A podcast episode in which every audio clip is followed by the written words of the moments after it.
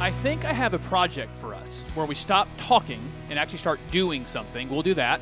But we're going to start with our chronological reading of the Bible. Let's talk about Job on this week's Corey Truax Show.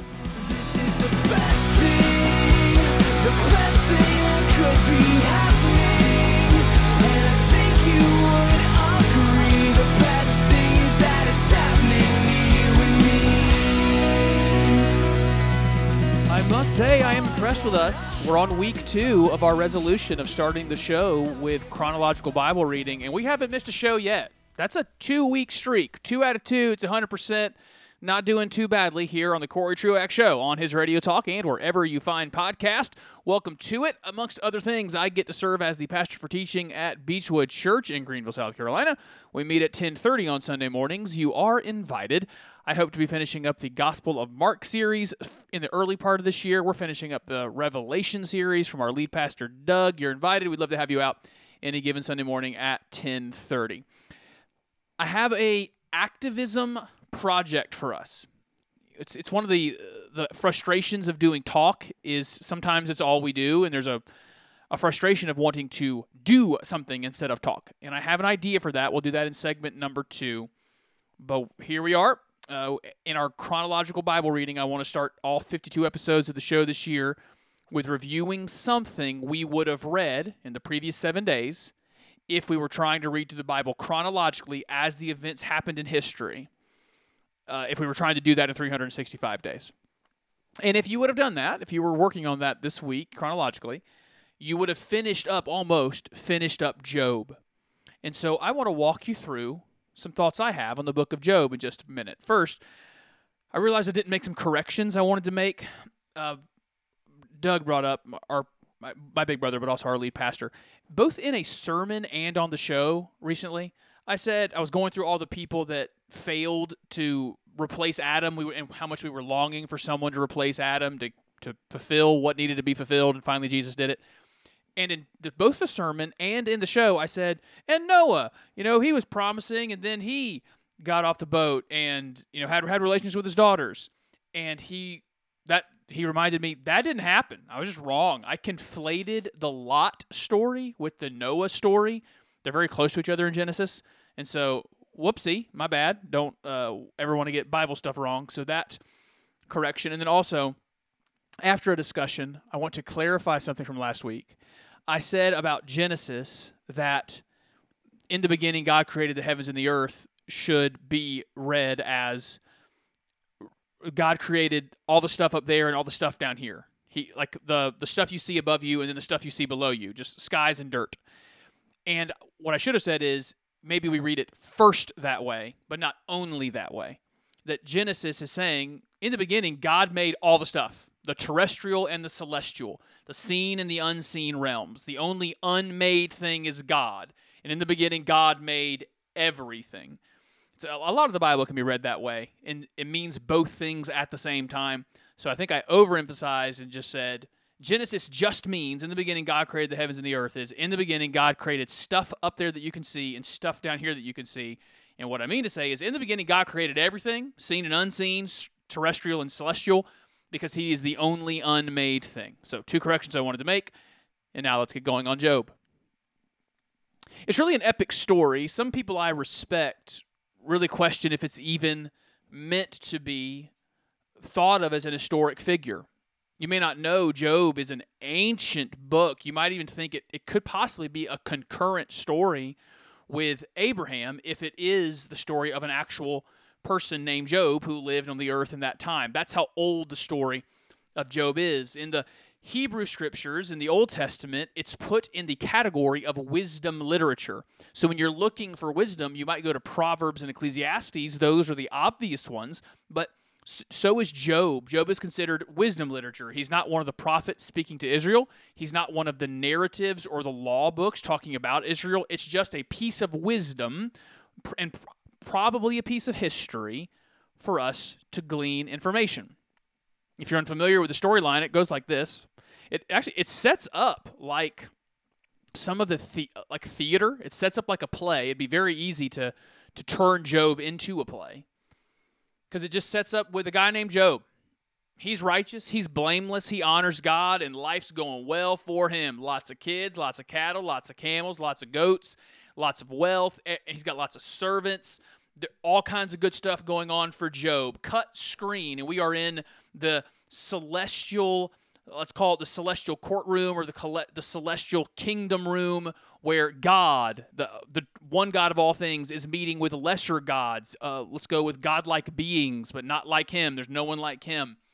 And they're just talking about stuff. And one of the godlike beings is Satan. And Satan, the accuser of man, comes in. And God says, "What have you been doing?" And he says, "I've been going to and fro around, to and fro around the earth. I've just been down on this earth you made." And God, is actually the one that brings it up, the one God of all things, says, "Well, have you considered Job and all the all of his righteousness?" And Satan says, "Yeah, but you've given him much. If you took away any of that stuff, he'd curse you to your face." And so, for the original reader, what seems like a flippant, almost not sadistic, but let's go with flippant, flippant response, God says, "Okay, take it from him. Leave him alone." leave his health alone, leave his body, his life alone. But uh, let's let's let's play let's play that bet. And so it, it is almost it, not the word is not humorous. It is uh, the way it's written is it, it's compelling artistically that Job is just one day living his life, and one servant comes and says, a uh, some band of, of rebels have come and just you know, taken a lot of your animals. And while that servant is there, another one comes and says, an, another band of, of rebels has done this to your I can't remember it's, it's other animals. And then another one comes and says this about your fields or all your your storehouses. And the final one says there's a wind that has come and all 10 of your children, your seven sons, your three daughters, at least that's my memory, seven sons, three daughters, or eating together, having a meal, the, the walls have fallen in and they have died. You are left with nothing. And even Job says there that he's not going to curse God, that he trusts God, and that he's he's given much. He's he's been he is the blesser of all things, and so he might take from take from him in w as well. The next scene, he goes back to the court the, the courtyard of God, and God says back to Satan, "See, he didn't he didn't curse me. And so Satan says, Let me have the power to curse him.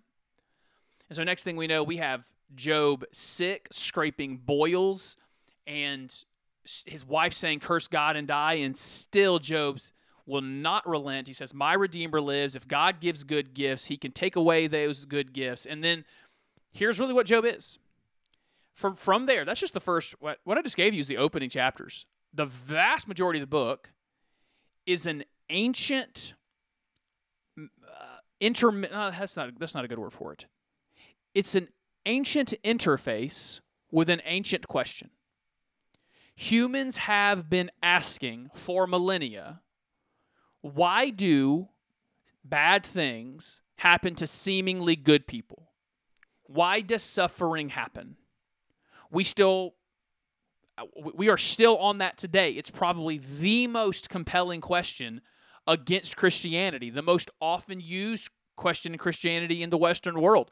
Why earthquakes? Why uh, why wildfires? Why cancer? Why why disease? Why war? Why would a God allow these things? And this is the ancient response, almost giving you what the ancients debated for themselves because they are not any different than us in that way. They wanted to know why. Why calamity? Why would, if there is a God, why does he allow it? And I want to have us, as this listenership and any of those people associated with me, I don't ever want us intimidated by this question. I actually want us to embrace it. I, I don't know why, but let me admit of myself, I've never been intimidated by this question. I, I'm almost puzzled by why so so many people find it compelling. I accept it. I accept that people find this a compelling argument. They cannot handle suffering in the world. I don't know if it's just deeply ingrained in me that the world is broken and it will not be made right in totality until Jesus returns. But I'm just never, ever surprised by bad stuff. I just expect bad things to happen because the world is broken. So I don't want to be intimidated by it. I want us to embrace it, even to the extent that right now, as uncomfortable as it might be, think about it. Think about it in your own life. The, the way that disease has ravaged you, your, your emotional life, your family, Maybe it was a natural disaster. It was a divorce. It was an emotional abandonment. You think think on it now. The terrible thing you went through. And there is a time in it, I know I've had it, where you ask why? Why are why is this happening? And so then what happens is an interaction. Three friends come to Job and they give you the ancient answers for this. Really the first I, I would go say two friends, the the thinking is you must have sinned. Their their argument is God is just, God is good, and if you are getting bad things, it must be because you have sinned. And Job pleads back with him I'm innocent. I'm not being punished. Before God, I can tell you, I've lived upright. I am not being punished. Your explanation for evil that God is just punishing me for something, it's that's not the case. And that might be you. That might be us. When when calamity comes, we ask, "What did I do? Why are you punishing me?" And to be sure, the Lord does chastise his children. But not all calamity in life, not all chaos, not all disintegration is punishment. There are other reasons for it. Job is proving this to us. He was an upright man, and yet all of this befell him. So he responds back, No, I'm innocent. And it allows friend number three to say, Well, maybe, maybe suffering isn't punishment. Maybe it's a way to build character. It's a warning saying you don't want to get out of line because stuff like th- these kinds of calamities might befall you, or you know you're only uh, consistent in the and disciplined in these ways because it's easy. You, you've got to be ready for hard times. So maybe God sends bad times to get you ready for those things. Then Job responds. this is so so sounds like me, sounds like us. I'm giving you a paraphrase. Job responds, we know what justice is. Good deserves good, and bad deserves bad. We know what justice is. But God just doesn't run the world according to justice. Just a couple of those, you'll find them in Job 27 2, where he says, The Almighty has made my soul bitter. There's this idea here, well, that's not justice. He, he made me bitter. I didn't do anything. Over in Jeremiah 9, he says, the uh, here, let me find it. There it is. He says, He, this is Yahweh, He destroys both the blameless and the wicked. Destroys us both. When disaster brings sudden death, this, this Yahweh, He mocks the calamity of the innocent. And then the earth is given into the hand of the wicked. He covers the faces of judges. If not He, if not our God, then who is doing these things? Job says in chapter 31, verse 35, Oh, if just anyone would hear me. There's an accusation here Job, is making. Hey, guys, it's not that I sinned and God is punishing us. It's not that, or punishing me for my sin. And to his other friend, it's not that God is using this to build character. It's that we know what justice is, and God just chooses not to be just. He chooses not to run the world justly. And then God comes on the scene. It's very much just the end of the book. It's the the final few chapters where I would sum it up this way: Job, Corey, all of you asking why suffering comes. You don't have enough information to know what's right and what is just. Consider all you don't know. And some very compelling things, God says. Were you there? when I spun the universe into existence?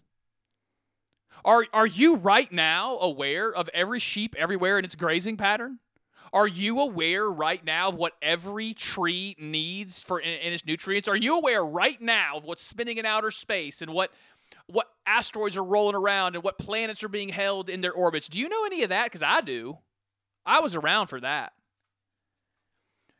A lot of folks have made, have tried to make like historic interpretations of uh, of God bringing up the behemoth and the leviathan, these beasts in Isaiah.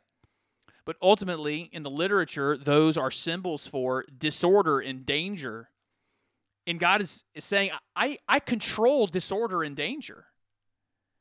they're th- these this world is not safe, but the fact that it's not safe is not sinful.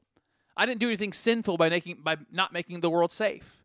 And you don't have enough information to accuse me of these things. And therefore, when we walk away from Job, I just wrote down two takeaways. Just two takeaways as we walk away. If you've been doing chronological Bible reading this week, and if you haven't, then just something for you to know about Job. One, if you read it and read what Job says about God, I just read to you some of those, you will see Job gets very frustrated. And I hope that is really immanent to you. It's good for God to feel preeminent, above, and big in all things. But He's also close, and He can absorb your honest frustrations. I think of when the disciples say to Jesus during the, the storm, you can find it, I think, in Gospel of Mark, chapter 5. They almost accuse him. Do you even care that we're drowning? Jesus does not, he doesn't, he doesn't rebuke them, he just calms the storm. Your God, your King Jesus, he can, he can absorb your frustration. You can be honest in prayer, you can express those emotions. And then you can trust. You can trust that God is God and you are not. That his ways are higher than your ways. That if parents that are good parents here are trying to do their best, know that he is doing even better. Leave you with a final illustration. It's that C.S. Lewis quote where he says, you know, when it comes to kids, you don't, he, the kid doesn't know what you're offering them when you offer a holiday or a vacation at the sea if they've never been to it. So they just play in their mud puddle and think they're having the best time of their life. That that is our relationship to our God. Some of you are playing in mud puddles. You think your life is awesome. You think that relationship you shouldn't be in is great. You think that job that's actually surrounding you with all the wrong people is affirming. You think all your riches and wealth are good for your soul, and then that relationship gets taken from you, that job or that wealth, and you what you were actually playing in was a mud puddle. It was garbage, but you think it was the best, and your good father is sending you that suffering and calamity to give you better, if you will trust him, to give you something better later, giving you the holiday at the sea. That's Job in very much a short summation. When we return, I've got some activism for us, something I want you to do with me. And let me give you the theme. We got to do something about pornography. I've got some ideas. Let's do that when you come back for the rest of the Corey Truax Show on his Radio Talk and wherever you find podcasts.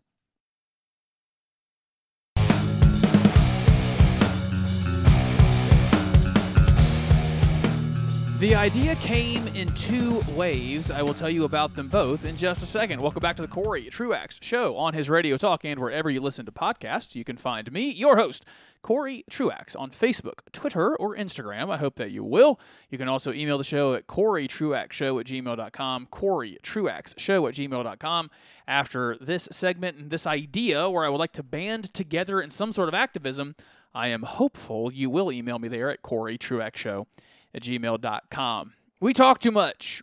That's what podcasting and cable TV and social media, all that stuff, it's just just a lot of bloviating.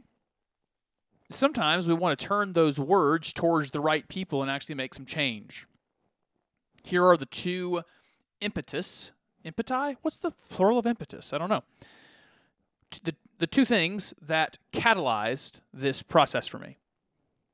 One, I, at the beginning of the year, because I'm a, I'm not a news junkie, but I just I, I peruse the headlines for a few minutes every day, and there was a story about all the new laws that were starting this year, like state laws, not federal laws. E- Each individual state doing their own thing, and amongst the madness and the stupidity of like legalizing mushrooms in Colorado, uh, the, and other hallucin- hallucinogenic drugs out west, there was some good things. I was blown away by one in Louisiana a Republican legislature and a Democratic governor signed into law a requirement that if anyone in their state is going to use the internet to view pornography, filth, smut, they have to verify their age.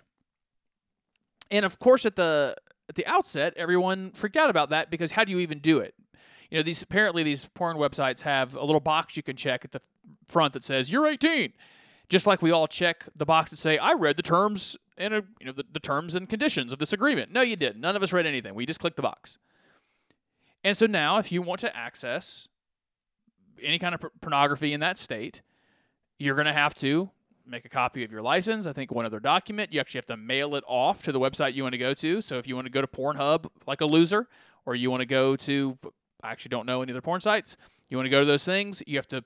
Th- those websites are having to create pol- uh, policies or procedures whereby you get in these documents and then that's going to link to someone's IP address and that's where they're going to be able to use those those devices to view pornography as opposed to the situation where anybody can just go click it. So that was one. I was very encouraged. That's a g- great idea. Good to protect children and at least take another shameful step if you're going to waste your life and live in the sin of consuming pornography, you should at least have to feel the shame of filling out a form. You should have to actually go print something off and fill out a form that says, I so deeply desire to watch other people have sex. I'm going to have to fill out this form and put my license on it. I'm going to put my name on it. I'm going to sign my identity to this activity. Now, we already do that, right? For if you want to sign your name to alcohol, if you want to assign your name to tobacco, in some states, if you want to assign your name to certain kinds of drug use, you've got to establish your age. You got to put your identity on what you're doing. You can't do it in the dark. This is the one vice we still allow to be done in the dark when we put it on online. It's it's so unique. I'm already in the argument now, and I wish I wouldn't have because I wanted to give you that second story. I'll give it to you now. Then I saw in the New York Times a headline Three quarters of teenagers have seen online pornography by age 17. Let me say it again from the New York Times 75% of teenagers have seen online pornography by age 17. I hope every parent of a teenager, every parent of a child on this show or listening to this show just gasped and and resolved to protect your children from pornography. Now back to the point I was on it with with alcohol and tobacco, I've made the argument many times. You have to go into a place. Now, there are delivery services now, but you do have to again establish your age. This was the one vice that you can do fully on the internet. You can't actually get the sensation of being buzzed by looking at anything on the internet. You can't you know, you can't get these the sensation whatever the sensation is of nicotine or tobacco, whichever one is more effective by looking at a screen this is the one drug, pornography, that you can just do on a screen and never have to interact with a human, and that, those days need to be over. So I'm going to ask you here in a little while to take some action, and I'll give you a template for it. a lot of my listenership is South Carolina, a lot isn't. But I want us to do it. There's no reason we can't. This is on paper a top five most conservative state in the country, on paper at least. We should be able to require first to require age verification. We don't want to end there, but we should be able to require age verification if anyone is going to see pornography in the state. Now, I want to make some I want to make a case here. I've already made the case that we have privileged pornography. We have privileged this filth. And that needs to stop. We have treated it differently than alcohol, tobacco, and other sins, other vices. And because of that, we have laid on ourselves an absolute crisis. It's kind of like a public health crisis. We already have all the evidence we need to show that what pornography does to the brain is not unlike drugs. The, the dopamine hit that we get, the addiction, the addic- addictive effect is very much real. You don't have all that much of a difference when we do the brain scans and we do the chemical testing the dopamine effect, the addictive quality of pornography is not all that much different than certain types of drugs. But more than just it being addictive, and it is. We regulate addictive, sometimes make illegal addictive substances. But second, there is the neuroplasty. Your brain changes shapes as it learns things. I don't know that the person who coined the term "it's like riding a bike" knew how accurate they were they were when they coined that term. You know, we, we say of some activities, it's like riding a bike. Like I think of shooting free throws that way.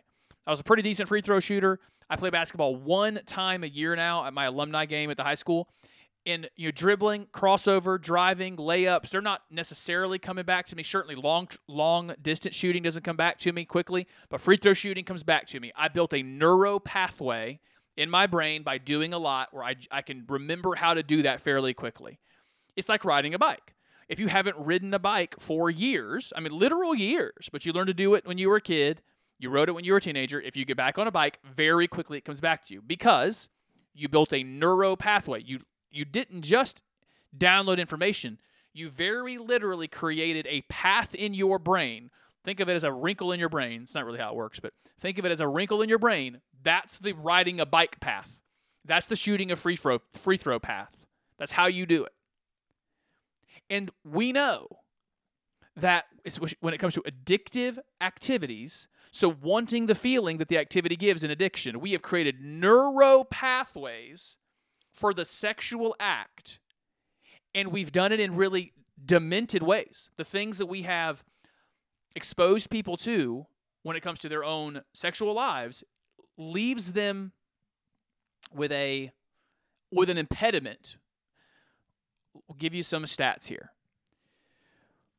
P- polling men in the 50s, 60s, and 70s, those for those three decades, the average man in his 20s, 30s, and 40s now has a lower sex rate. They're having less sex than men back then, uh, of, of the same ages that would have been those ages in those years.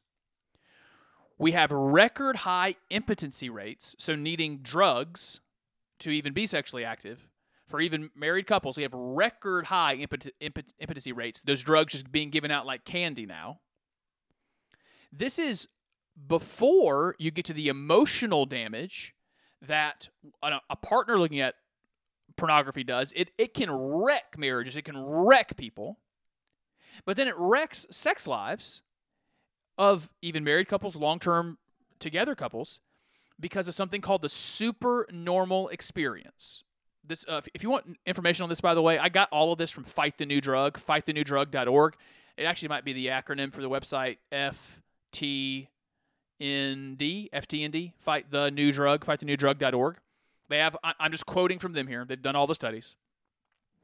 That because there's so much insane and, and crazy stuff on the internet, we you know we used to live in a world where it was scandalous for a woman to show her shoulders or her skirt came up past her knees, and so the i the idea of a of a what what a man was looking for or could be excited by was a very low bar. And what we have done to again, 75% of teenagers' brains, we've wrecked their brains around sexuality and sex. We got to do something about that. It has now affected the we we should do something about it just because it's sin and it's wrong and it's it's immoral. There's real world consequences to having a populace in in large part, not necessarily a majority, but in large part addicted to pornography. So, a couple things I want to point you towards. One, at home, in the home, how about this? If you're listening to me and you watch porn, guys, listen, or ladies, listen, stop. Whatever you have to do. This is a this is a five alarm fire situation. What Jesus said, if your eye offends you, pluck it out. Hey, don't pluck out your eyes. But if you need to get rid of your iPhone, do it. It's not even that's not even hard.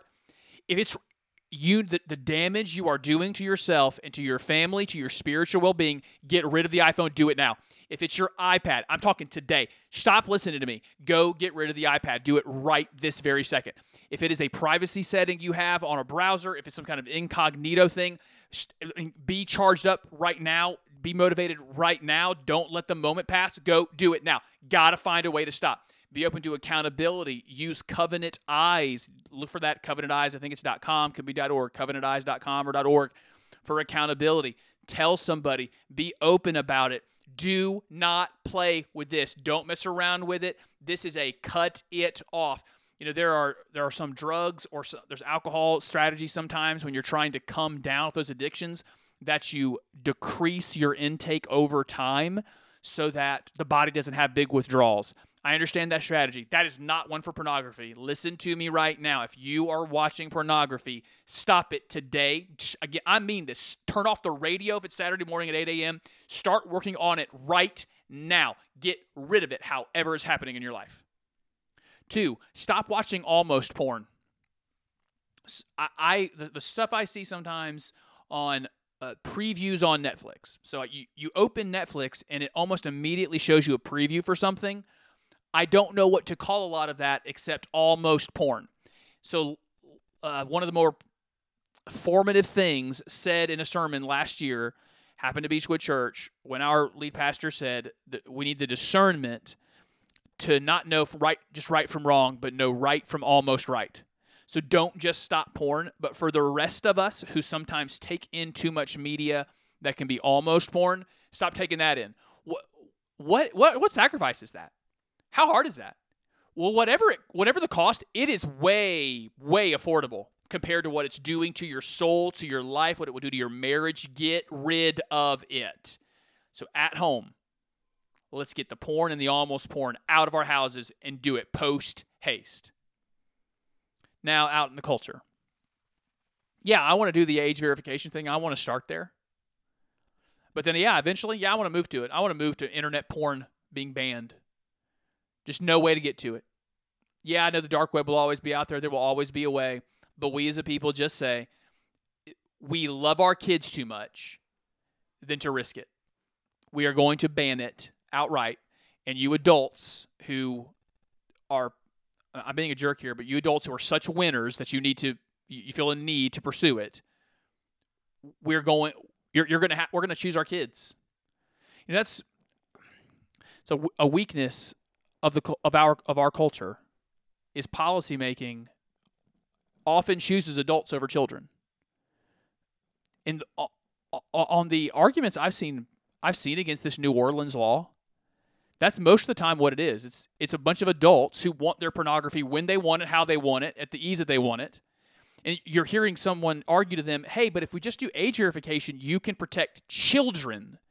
And they just don't care. But I want what I want. And that's what we've done in our uh, aut- autonomous self atomi- atomized world where you are just accountable to you and only you and you don't have to think about anybody else w- that law and regulation that will protect children but inconvenience you a bunch of adults a bunch of porn addicted adults will choose themselves over protecting children. This is the easy first step is let's do age verification.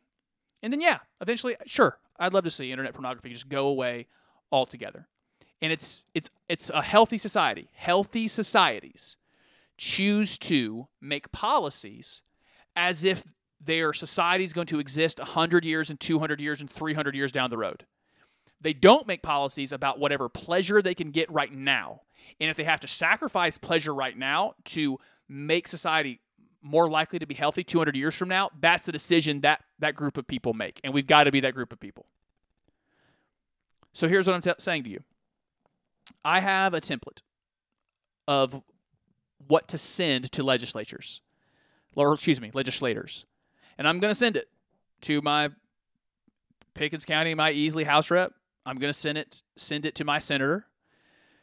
That's going to link to the legislative language in Louisiana. How easy is that? They don't even have to to write a bill. They can copy and paste the Louisiana law and just pass it here in South Carolina.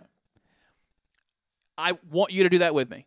If you email CoreyTruaxShow at gmail.com, CoreyTruaxShow at gmail.com, I will send you that template. I'll send you the link where you can find out who your state House rep is, who your state senator is, and just respectfully, kindly send that off. Like, hey, new uh, the state of Louisiana did this. We think it's important to protect our kids. Let's start with the kids. Let's start there. And we'd like to see this passed in South Carolina. Let's go ahead and start that on the Corey Truax Show on his radio talk. Let's be the Let's be part of the movement at least. Let's start trying to get that groundswell to say they did it, a Republican legislature did it, and a Democratic governor signed it in one state. Let's be the next state to protect our children by verifying age for the filth on the internet. And once we do that, we can move on to the next step. So email me, CoreyTruaxShow at gmail.com, CoreyTruaxShow at gmail.com. I will get you all of the resources you need. I'll probably also post that out there on Facebook and Twitter in the coming days. Let's get it done. The legislative session actually just started. I'm talking uh, what day is it? It's Tuesday, January 10th. The legislative session started today. The, the state legislature will meet until June. Why not? Why not start today and see if we can get it done? Right, we're way over time. When we come back, I think what I want to do is just run through a segment I just call headlines that interest me, just things I saw. Um, or I have a possibility I just recently watched with my wife the documentary on Hillsong, and I, I do have some thoughts, thoughts from there. So we'll start with that when you come back for the rest of the Corey Truax Show on his Radio Talk and wherever you find podcasts.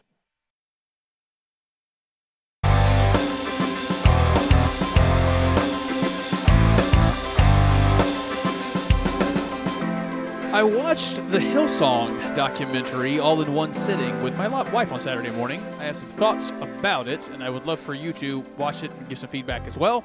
We'll talk about it in just a moment. Welcome to the Corey Truax Show on his Radio Talk and wherever you listen to podcasts. Find me on Facebook, Twitter, or Instagram. Look for me, Corey Truax. You can also find me at Corey Truax Show at gmail.com. Corey Truax Show at gmail.com. When we aren't watching crime documentaries, that's a prime that's the primary source of entertainment in the Truax household. Is we watch Dateline and various other murder shows. We're real big on murder in this house. But when we aren't doing that, we are watching uh, football, or, or in this case, a new documentary. She asked if we wanted to. She asked if I wanted to watch the Hillsong documentary, and I was like, "Yeah, let's do that." And we did binge it. It's about four hours. It's four episodes. We found it on uh, Discovery Plus, maybe, but it's. I think it's on several streaming services, and I can't remember what it's called. I think it's called Hillsong Exposed. It's easy to find. And they do a very good job of chronicling the problems with Hillsong Church out of Australia, and it's really its New York City chapter here with Carl Lentz, who is a serial adulterer and problems everywhere. It's at least it's an interesting it's an interesting phenomenon. There was a couple takeaways I had. One was about just judgment starting at the house of God. I think actually we, in a sermon from Sunday, Doug mentioned something, something like this at Beechwood Church, where the the witness of the Christian leader, the witness of the Christian pastor, can't can't be abuse, can't be abuse of power or abuse of women or uh, or or misuse of funds, and much too often, the popular or the high profile representatives of Christianity to this culture are those. They've abused humans, women, children, or their power, or misused funds.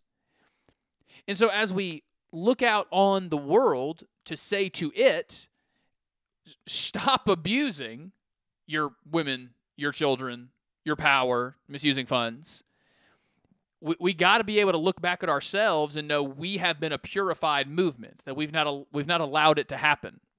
Oh, I'll give you an example of that. I saw this week there was a, a story out of Chicago of just how many students said that he had been sexually abused in just the Chicago system. So you, you think of the all the gigantic school systems out there, and you can't think that Chicago's system is is unique. And we've got hundreds of kids saying over the last decade or so that either by teachers or coaches or other students, they were sexually assaulted. Actually, I just now finally pulled it up. Uh, the report said there were a total of 470 allegations last year of inappropriate touching, sexual abuse, uh, and that was in. Oh, that was just actually one year. Um, and those are the more confirmed cases because there were 1,735 cases open, but 470 were confirmed.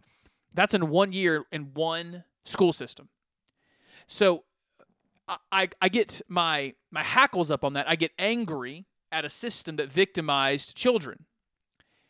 And then I do have to stop and go, hey, you know, you you you just came through dealing with that with your own beloved denomination. I actually I, I love Southern Baptist life. I love the Southern Baptist Convention.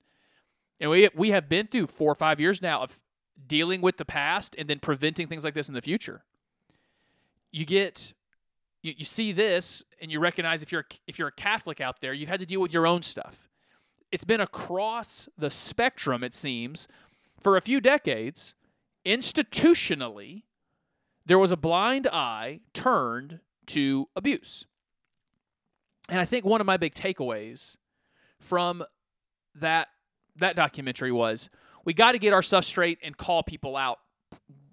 And I think a lot of us, you know, a lot of us do. The media, let's call it ecosystem, the Christian media ecosystem is actually pretty aggressive about calling out the charlatans. Is pretty good about calling out doctrinal error.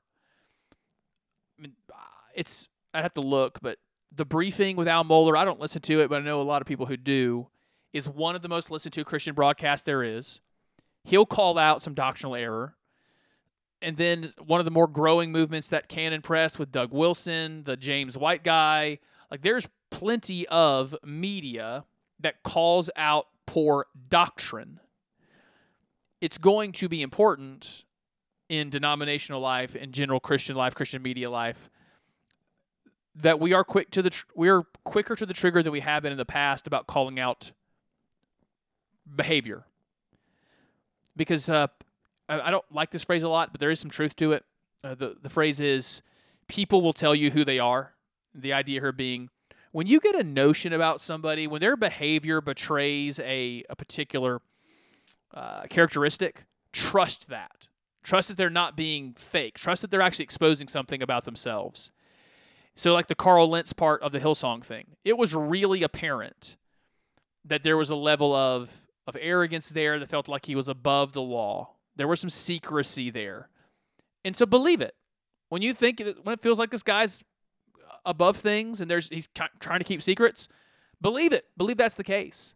And those of us that have some access to you know some leaders, let's trust that instinct. Let's be open to accountability and make sure that judgment is indeed beginning at the house of the Lord, while also looking out at a world that does the wrong things and calling them out for it. You, you call out sin where it is, but you'll have more credibility if you are willing to do that in your own house. All right, so I, I highly encourage it. It was, if nothing else, quite interesting. And there was even some stuff I disagreed with, some critiques that I don't think are fair. But um, in general, if you're in a Hillsong church, can I highly encourage you to just get on out of it? It's uh, that's an apostate movement generally with its theology. Actually, when we were watching it, my wife, I still love saying it, said, "I just don't think megachurches should exist. I don't think I could ever go to one." And I'm not quite there yet, especially depending on the definition of megachurch. I just know it's it does seem like it's fraught. It's a fraught, hard thing to do to be this this one giant church. I, think of guys who have the profile to have done it and chose not to. Guys like Mark Dever, Matt Chandler. Those are the kind of leaders I think I think we need the character of it. All right, we got about seven minutes here. I'm gonna give you. We're gonna call this segment headlines that interest me. Isn't that exciting? I'm pretty good headline writer or segment segment titler with my big crew here at the Corey Truax Show. This army of one. We decided we and that's me and the Holy Spirit decided to call the segment headlines that interest me. Headline one: U-Haul growth. Uh, uh, U-Haul reports growth states. Texas, Florida top the list again. So on January 3rd this year, U-Haul put out their report for how many of our trucks and equipment were rented in one state and went to another. So it's tracking inbound and outbound. Um, Texas, Florida, and the Carolinas were the top four destinations. So North Carolina, South Carolina, South Carolina was fourth for U-Haul movements. By the way, South Carolina was not number four overall. Remember, there's other services that move people. Uh, but apparently, we are a U-Haul state. If you're moving to South Carolina, we attract the people that use their own truck and pack it up themselves. To which I say, welcome. You're the you're my kind of people. The top three states people moved out of, of course, California, Illinois, New York were the top three there. And here's all I want to say about it. It, it caught my eye because people are voting with their with their feet, showing policy and thought that we think of as conservative in the United States. I would just argue those thoughts are the ones more closely, not perfectly, but more closely aligned with biblical reality, biblical truth. They create a better work environment and live envir- living environment, and people flock there. I'm actually kind of uh, surprised by how people, how open people are about that. I had it.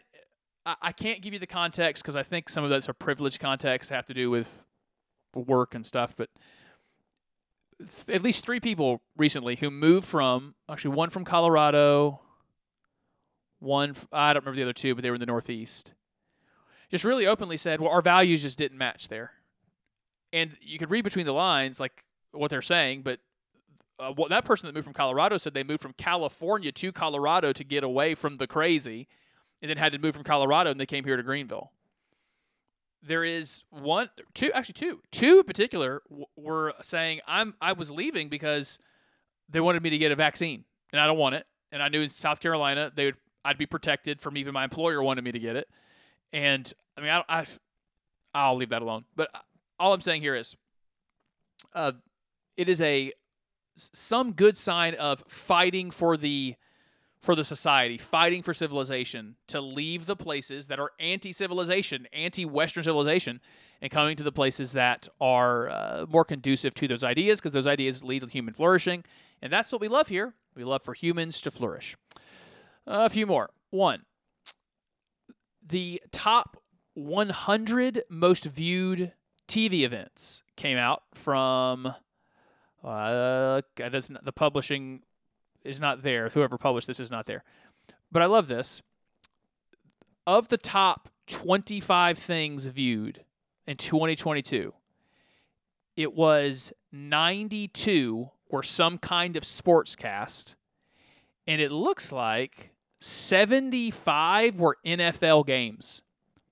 Like that's talk about the NFL's dominance. Of course, uh, that's great for me. I love the NFL. It's why that league is kind of untouchable. It's where all the money is. And it also tells you how divided the viewership is for everything else. There's so many streaming services. We've created like subcultures in the country. That connective tissue that used to be entertainment is gone, except for football. If you watch football, it is it's not even close. Like out of 100 most watched telecasts, of course, Super Bowl was number one. It was like 110 million people, but even the AFC and NFC championship games were in the top five.